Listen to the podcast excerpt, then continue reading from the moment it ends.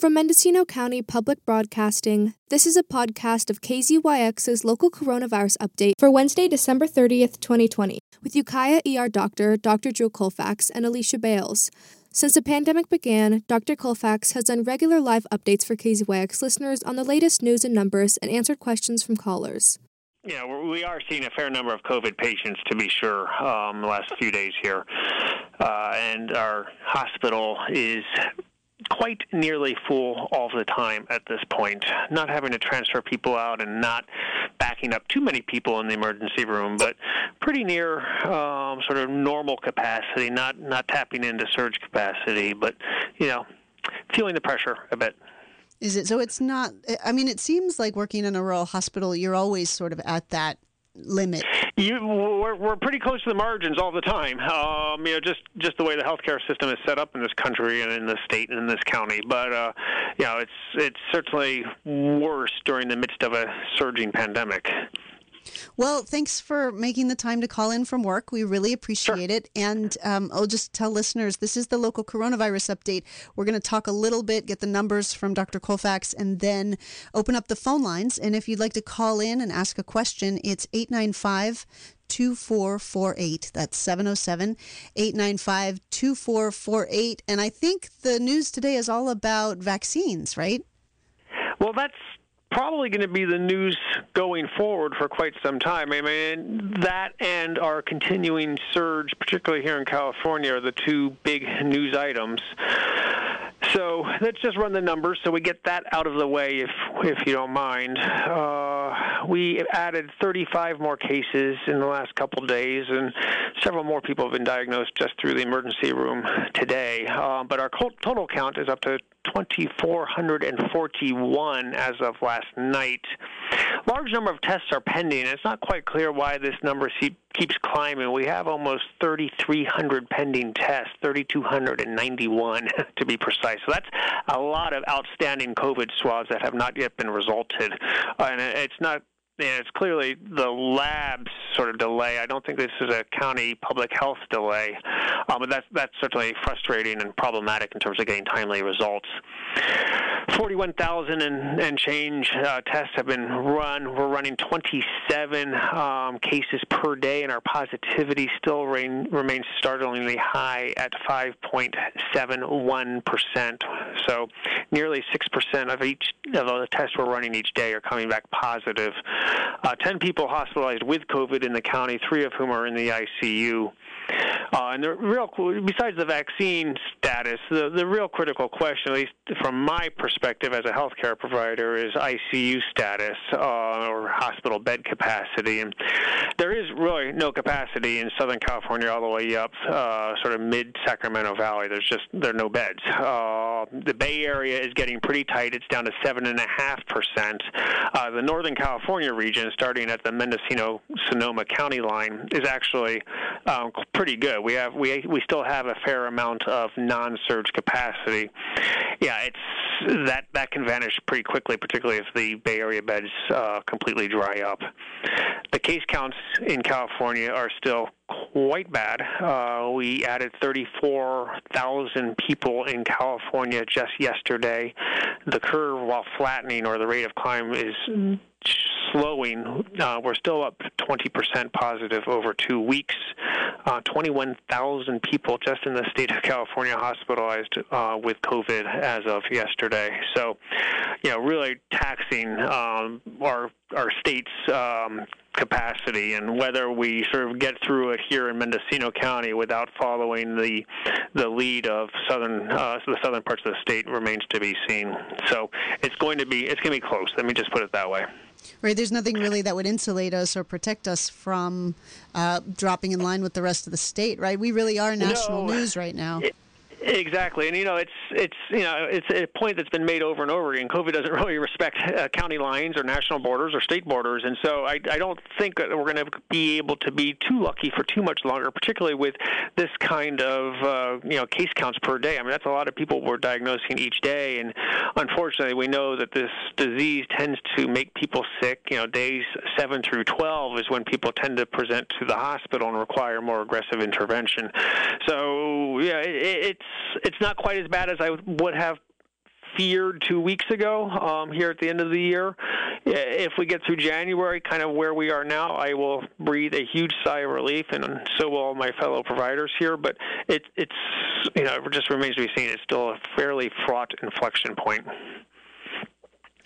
Uh, so the other the other interesting news, uh, at least Britain, um, Great Britain approved the AstraZeneca um, vaccine just yesterday, the day before, uh, which may mean that the U.S. will follow suit in the next week or two. They have emergency approval.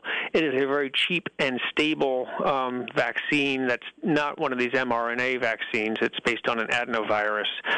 They kind of botched their clinical trial, though, and so the data suggesting its efficacy is not quite as robust. Um, and so it's, it's certainly going to require increased um, scrutiny as it starts to be administered, particularly in Great Britain. But at least there's another vaccine that's been approved by a you know a transparent approval process in a, in, you know in a, in a European or uh, North American uh, country. So that's quite good. Um, Russia also has a vaccine that's quite similar that they've been using quite a bit, but they haven't really released all the data on that on that vax.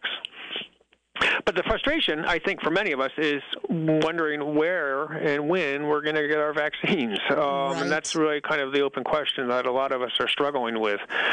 Uh, and so, you know, it's it's not. Let me put it this way: it's not the county. Um, I, I think this is a. I think this is a communication failure yet again at the federal and state level. You know, the the CDC promulgated fairly fairly respectable and reasonable and science-based standards as to the tiered system of who is going to be prioritized for vaccination. And you know, the idea being we would work our way down that list uh, as the vaccine becomes available. We're still really at the first line on the first entry of that list. Uh, you know, sort of first-line healthcare providers is who's getting the vaccine right now, both um, locally, statewide, and nationally, with a few exceptions. But it's not clear where all the vaccines are. We were supposed to get 20 million by the end of the month, and here we are at the end of the month, and I think only slightly over 2 million have been administered. Um, and so 10% suggests that we're going to have a very slow rollout mm-hmm. of this mm-hmm. vaccine, despite having at least two of them approved so far. Right at this rate, I heard it'll take 10 years or something to, to reach herd immunity. Yeah, no, and that, I mean that that's just a crazy number. And you know, Britain announced yesterday that they're going to vaccinate a million people a day. Um, I'm sorry, a million people a week, but that's you know that's going to still take them you know over a year at that at that very aggressive rate of vaccination, and that would require you know the equivalent in the U.S. would be you know five million a week, and you know we've been we've done what two million now in almost two weeks. That's pretty slow, um, and you know people are dying waiting for this thing to arrive. So it's not clear where the bottleneck is, but it's somewhere up the supply chain. So somewhere somebody's not really doing the sort of critical logistics work that needs to be done to get this vaccine here so we can administer it. All right, and, and closer to home, the county, Mendocino County, just put out a press release uh, about five, ten minutes ago, uh, announcing that they have begun their vaccination clinics. So we know that they started their clinics um, on December 22nd. They also had one today. So on the 22nd one, there were um, something like 75, 72 people vaccinated. And these are all in the 1A category, the, the phase one frontline health workers and emergency responders. Um, and the second clinic happened today, and 100 people were vaccinated. And then there's one scheduled for tomorrow uh, for another 80 people signed up. So that's how the county is conducting uh, this, and they've got you know people making appointments and coming uh, to to get their shots, uh, but they don't know when they're going to be getting their next their next um, deliveries of vaccines, just like no one else in the country knows. Um, we do right. know that they did receive uh, 975 doses of the Pfizer vaccine, which they have been diligently getting into people's arms, and they have just either today or yesterday received 400 doses of the Moderna vaccine here in Mendocino.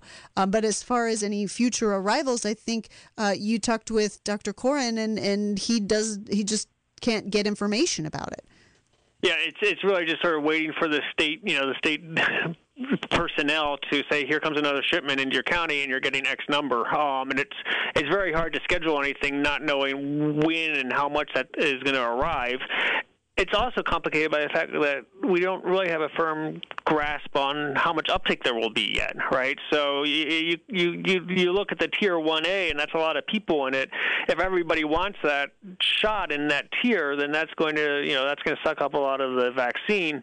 If there's only 50% uptake in the first few weeks or the month, next month or two, then we're going to get to tier 1B uh, much more quickly. So it's there's a lot of variables without a lot of data, unfortunately. So it's just going to be this you know, it's becoming increasingly apparent, very frustrating um, and slow-moving process through the course of this winter. Right, uh, with uh, with adding on top of it the fact that it's two shots, so you get the yes, first round yes. of shots all you know handled, and then you got to get everyone back in for their second shot, and got to make sure. Right. Not, i don't even have any idea how they're tracking that, but I'm sure they are. Do you know? They they are. So there's you know we the vaccines that were administered the first few days here through Adventist. Um, you know they're they've recorded that. Uh, we've people here have received both the Pfizer and the Moderna here at the hospital, um, and they're currently scheduling the follow-up vaccine. We're getting dates and times as to when to pre- represent for our booster shot, um, which at least suggests that somebody somewhere is planning to have that vaccine on hand uh, when it needs to be here in about a week. I mean, I I was vaccinated the first day here in the county, and so I'm scheduled for my booster shot. Um, you know, the end of the first week of January. All right, and any news if if there've any been any local uh, incidents of poor reactions to the vaccine? Yeah, no, none really. Um, a few people had a very mild sort of flu-like uh, illness that I've sp- with uh, for about 24 hours or even less. The vast majority of people with whom I've spoken um, had similar to mine, which is a very mild sore arm uh, or nothing.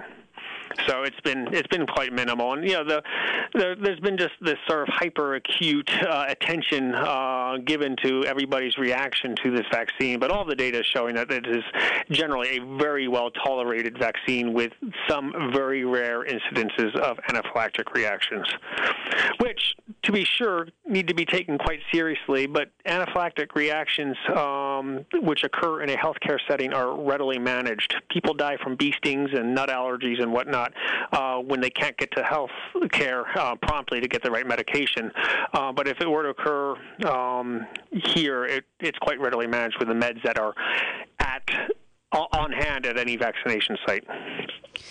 Another piece of news about the, the local vaccine efforts: uh, the the governor announced on Monday, I think just just right when we were on the air, uh, that they had the state has partnered with Walgreens and CVS to for the pharmacists to go out and um, provide vaccination for people living in uh, residential care facilities. Do you know anything about how that program is working locally, or or any progress there? You know, I, I, I don't have any inside information on that. Um, unfortunately, that's going to still be you know probably another week or two before that you know that problem that program gets up and working in a substantial way here. Uh, so we'll see. I mean, I'm not sure how, you know, frankly, how these pharmacies are going to get the staff to get out into the field to distribute it, but I'm sure there's big money to be um, made there, so it will happen. Uh-huh. Um, you know, the real the real question I think for a lot of the listeners is when do I get my vaccine? Right. Uh, and and the answer to that is probably you know, not as soon as we would like, or certainly as soon as we would have hoped. Um, it, there's a long list of you know essential workers that are ahead of you know the elderly living at home, even elderly at home with risk factors, and so it's going to be a while before we work our way down through the tiered system to get to people um, at home who are you know currently sheltering in place. It's you know whether it's going to happen in January or February or March. I I don't know. Uh, I was optimistic when the Moderna vaccine was approved uh, in conjunction with the um, BioNTech Pfizer vaccine that we would get enough doses quickly enough to move through the top couple tiers and get into the sort of the high risk people who are at home trying to avoid this thing. I just seen the way things are rolling out kind of in a very slow, lackadaisical fashion without a lot of transparency. I'm afraid that those dates are going to be pushed, you know, late winter, early spring. Well, and, and help We'll us see. understand. Um, uh, we're starting to see the development of these delivery methods, right? So you've got it at the hospital. the The public health department is holding these clinics for you know for the for the tiered registered uh, different folks, and then we've got this this method through the the pharmacies or the the you know the private business pharmacies locally. Um, are, are we also going to see a chain come through the, the local clinics? And and how I think how so. do you think? I think so. I mean, that's something that public health is you know negotiating or discussing with each of the clinics. Uh, I have no doubt. You know, when those meds arrive and when they get distributed to the local healthcare clinics, that's you know that that just we're not there yet.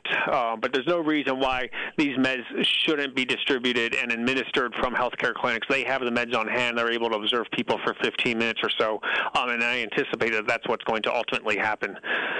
So for the for the like everyday Mendonesian, for those of us who aren't in any of the special categories, like how are most of us going to be getting this vaccine?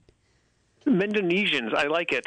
Um, yes. Uh, so it's you know, I, I think it's going to be when you get to the point on the tier, uh, then you will be able to go to one of the, you know, the federally qualified healthcare centers, whether it's the Hillside Clinic here in Ukiah or the Anderson Valley Health Center or RCMS or Long Valley or any of these county clinics, um, and they will have their allotment of the vaccine that they will be able to administer both to their patients and to other qualified p- uh, patients in whatever tier we have arrived upon. That seems like a huge job for the clinics. I mean, huge. It is no, of course it's a huge job, and it's a huge job for everybody. Which is why one would think that this, you know, these systems and this structure would have been robustly put in place, you know, back in you know May or June. But you know, and, and paid for again, somehow. Um, it, it's good if you have an organized government. It's it's not so good if you don't in the midst of a pandemic.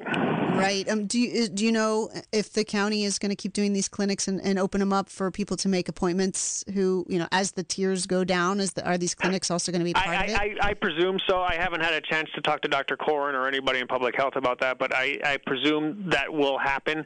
I also anticipate that there will be more than just one single clinic here in Ukiah doing the doing the because it would take quite a while to get through 85,000 people times two at that at that one center. Yeah, indeed. Yeah. I'm we're, Yeah. I think yeah, we've all got the same thing in mind. Like, when can I get it? Um, Right. Let's go ahead and open up the phone lines. You ready? Sure. Okay, it's 707 895 2448 is the number here. We we welcome your calls. Uh, Dr. Colfax is calling in from work, and I'm here. I'm Alicia Bales. I'm here in the studio. Um, ready to take your calls here on the phone line. And we've got our And our last show of the year, it might be said. that is correct. Our last local coronavirus update of 2020. Let's take our first caller of our last show. Hello, caller. You're live on the air. Oh, great. Okay, I'll be quick. Uh, three questions. Hi, Dr. Colfax. Number one, am I on? Yep. Yes, you're on. Okay, uh, you talked about te- why are why aren't there more tests since uh, we have to still be doing everything we've been doing to stay safe. Why can't we get more tests, especially here on the South Coast? You have any knowledge of any tests over here this way? Gualala, Point Arena? Yeah, I, I'm not sure when the next scheduled testing event's going to be out there um, on the South Coast. I, I know they had one, I believe it was last week or maybe 10 days ago or so. Um, I'm not sure ago, when the county's going to be setting up to do that again. It was two weeks ago, but it was really dysfunctional. They kept changing the time. First, they said first come, first served. Then they said you had to make an appointment online. It it was crazy. Nobody knew what Yeah. was happening. It was very dysfunctional. Okay, uh, when you know, you'll announce it, right? Yes. Okay. And you talked about vaccines for the older and vulnerable. We don't know. It might be a few months. It, it, it could be. I, I, I would like to be wrong, um, but, you know, we'll see. Well, I read in the newspaper about a doctor who got the vaccine. I think it was the Moderna last week, and he said he was highly allergic to shellfish, but he had his epi- EpiPen with him, and he shot himself up. But I have an EpiPen, and I'm allergic to bee stings. Does that mean I could be vulnerable for an anaphylactic shock episode when and if I get the vaccine? It's it's highly unlikely. Uh, you know, there's there is a very small incidence of people who have had anaphylactic reactions to this vaccine. I think the count is up to six now nationally out of uh, 2.1 or 2.3 million vaccines administered. So it's a very rare occurrence. There's not, um, you know, there's no data to suggest that anybody who has a history of an anaphylactic reaction should forego this vaccine. It doesn't have any food product derivatives or any analogs of shellfish or nuts or any other medications to which people have had anaphylactic reactions to. So it's it's safe in that perspective. That is, however, why uh, when the vaccine is administered, that the people the person getting the shot has to stay sort of close to a healthcare worker for about 15 minutes. Because as you probably know anaphylactic reactions come on very quickly. Um, and the people who have had this reaction to this vaccine have had the reaction within minutes. Uh, and fortunately they've all been quite readily controlled with a shot of epinephrine or less. Okay one last quick question. My mom just died and we're supposed to go down there for a memorial, would you say don't go into LA until I get the vaccine? Yes. Definitely. I'm sorry, that's yes. the belly of the beast, right? Yeah, I, that, that's that's an easy answer for me. I, I you just Okay. that needs to be pushed off until things are under control down there. Thank you so much. I appreciate the show. Bye bye. All right, thanks for Bye-bye. that call, and sorry to hear about your mom. Um, I heard there was a testing event in Fort Bragg where over 200, and, 200 people were tested yesterday. So they're they're getting out there. Good. Yeah, no, the, the, there there are testing events. I just, you know, I, I'm at work. I don't have the schedule in front of me, but I, I know, and we will try to keep people apprised. Uh, the public, um, the county public health information hotline can also probably tell you um, if and when there's going to be something scheduled in your area, or uh, the local clinic in your area can probably also keep you apprised of when there will be more testing. All right, let's take our next call. Good afternoon, caller. You're live on the air. Hi, good afternoon. Uh, I had my radio off. I thought I heard a. Yeah, there was a beep, but you're good. Go ahead. Okay. Thank you, Dr. Colfax, and thank you, Miss Bales, for being so consistent throughout this whole time. Very, very much appreciated. My quick question is if you think you are um, asymptomatic, uh, what should you do? If you think that you have actually caught the COVID, did not have symptoms that brought you to the hospital, but you feel that you've recuperated, uh, what should you do in both of those cases? Thank you, and I'll, I'll take my answer offline. Before, Happy New Year before, all. before you go off the Oh. Yes. uh, you're, you're asking what you should do in terms of isolation or quarantine, or in terms of the vaccine, or Not in terms of the not in terms of the vaccine, because uh, I, like many others, are not in the slated groups uh, to get the shots anytime soon. Sure. So if you're asymptomatic, then you know by definition you don't really know if you have the have the illness. So there's really not much you should be doing. If you're asymptomatic but you were in close contact with somebody, or if you're exposed in some way to somebody who has known COVID disease, uh, then I would recommend um, quarantine if at all possible and testing um, either here at the OptumServe site or one of these testing events. Uh, if you are symptomatic in any way, then testing is certainly warranted, and maybe isol- and obviously isolation um, if if you're positive. All Does right. that answer your question? Oh, she took it off the air. She's off, she's gone. She's Yeah. off the air. Yes. yeah, but thanks for calling, and um, we've got another call. Good afternoon, caller. You are live on the air. Good afternoon.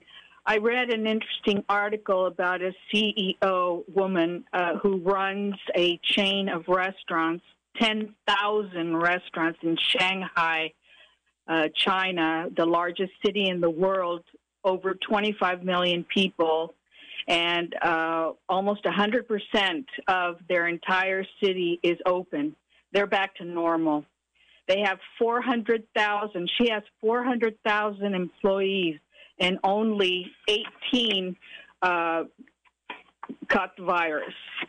And uh, she said that the most important thing that uh, they did well, first, they acted quickly, and that there's a collective spirit to work for the collective goodness, and that when masking needs to be done and hand washing needs to be done, everybody rushes to do it and cooperates. Cooperation and that hand washing is magical. She that's exactly what she said. So we're we're doing everything wrong. well, we are indeed, and you know, I, I'm a little bit skeptical of you know heeding sort of the the advice of a CEO in China that employs 400,000 um, Chinese workers in a nation that is not the most open. Um, but China has certainly been much more rigorous in its messaging, much more aggressive in its controlling uh, of of local outbreaks, and has gotten this under control uh, in a much you know a much tighter fashion. I, the numbers coming out of China, however, have to be taken with a grain of salt. So it's you know it's it's still a problem there to be sure, but most countries in the world are doing much better than the United States. I three percent of the world's population, I believe, and we're still sitting at about twenty percent of the world's uh, fatalities from COVID. I mean, that's that's inexcusable. Uh, and so, yes, I agree with you. We have not been doing well, and frankly, a lot of this responsibility lies with this administration, just in their um, complete mishandling of any coherent messaging around this pandemic from the very beginning. And it'll be fascinating to see what happens in the hands of a of a new administration and see if we can. Well, unfortunately, a lot of these you know public health things have now been politicized. So you know it's it's right. it's kind of like the weather, right? I mean, who thought that the weather would depend on whether you're a Republican or a Democrat, and who thought face masks would become a Republican issue or a Democratic issue? But that's kind of where we are, and it's going to be it's going to be mighty hard to uh, untangle that ball. Yeah. Well, um, we've still got people calling in. So um, the number here is 895 2448. Let's take one more call if we can. Oop, I missed him. Good afternoon, caller. You're live on the air. Hi, thanks for taking my call. And hey, shout out to you both. You've been terrific. Um, I, I, am I still on? You're on, yes. Yes, sorry. I wondered if, if you would comment on this variant that's finally made it to the U.S. and they finally got the first case in um, Colorado, and whether this means, in terms of transmissibility, that we're just having to anticipate another surge upon the surges, and um, whether we're just going to have this wave come over us for the next part of the year. Thank you. Yeah, that's that's that's a really good question, and it's certainly um, one that is uh, inviting a lot of close scrutiny right now. I, I, I mentioned this new variant, the strain that was in Britain a week ago, uh, right after it was sort of became a public, uh, publicly notified issue at that point in time, some countries in Europe were closing their border to Britain. It was clear, however, that uh, it was almost certainly already in other countries.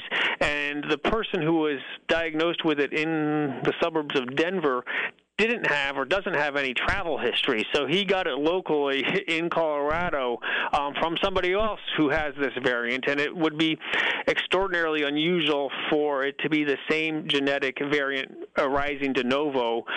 Uh, because this strain uh, has something like I believe it's 28 different mutations uh, than sort of the mainline uh, COVID strain that's been spreading throughout the world.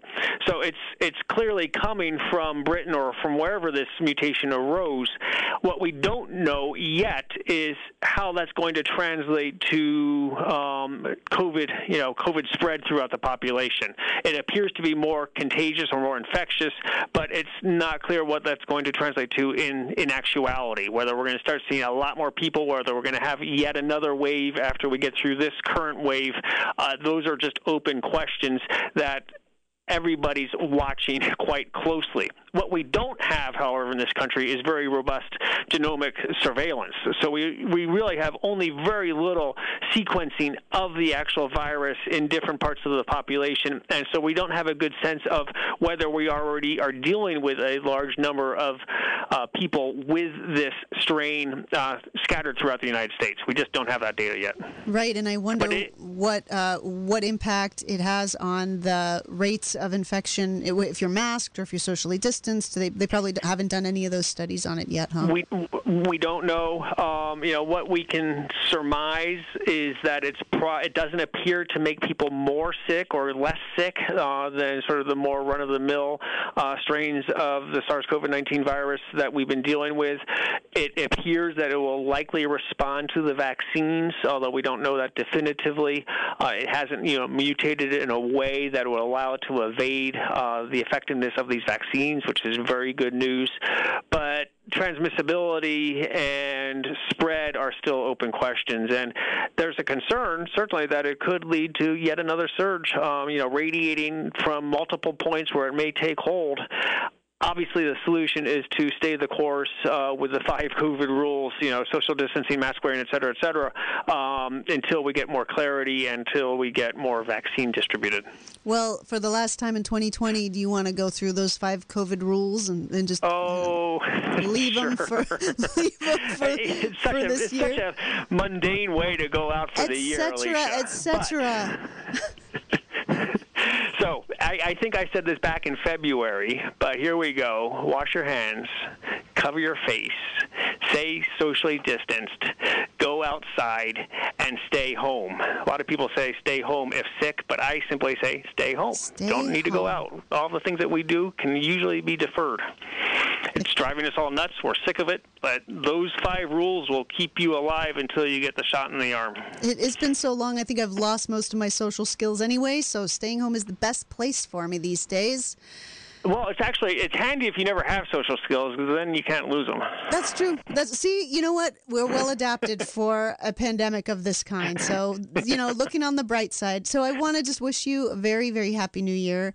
And thank you again for spending all of this time on KZYX, making sure that our listeners have the very best information to make the very best choices. I mean, it's been a huge part of being able to get through this thing and not go even crazier than we have. So, thank you. Well, it's been my pleasure, and it's been really fun having these conversations with listeners. I really hope we get through this soon, and I wish everybody a happy new year and stay safe, everybody. You know what to do. Um, we are approaching at least the beginning of the end of this pandemic, so we'll get there. Um, and before I before I go, just a programming note. I don't think I'll be able to do Monday's show, so we're going to try to find a substitute. But stay tuned. Yeah, if, if not, then we'll just have uh, a day off. No, wow, that'd be that would be lovely for both of us. How are people going to live without their Monday COVID dose? I don't Well, know. our schedule is such that we didn't even have a Christmas break, so you know. Yeah, that's right. I think I think everyone Yeah. will be just fine. Uh, but we will be back Yeah. for sure on Wednesday, uh, taking your calls and bringing the latest news from um, our local pandemic response. So tune in then, and thanks again, everybody, for listening. Stay safe. Uh, let's turn into this new year and and look for things to you know we're we're all starting to fantasize about what we're going to do when it's over, and you know how we're going to uh, see everybody and go to festivals and whatever it is that you're thinking about. Just keep that in mind, and we will get through this. And um, yeah, happy New Year, everybody. Let's turn now to TUC Radio, Time of Useful Consciousness. We're going to join it just a minute or two in, but um, thanks again, and we'll see you in the new year. You've been listening to the local coronavirus update from KZYX&Z Mendocino County Public Broadcasting in Philo, California. This podcast is made possible by funding from the Mask Awareness Project of North Coast Opportunities. To hear this program live, tune in on Mondays, Wednesdays, and Fridays at 3 p.m. Pacific Time to KZYX Philo 90.7 FM, KZYZ Willits and Ukiah at 91.5 FM, and in Fort Bragg at 88.1 FM. Or you can hear us anywhere at kzyx.org, where you can also find out how to donate or become a KZYX member. Thanks for listening.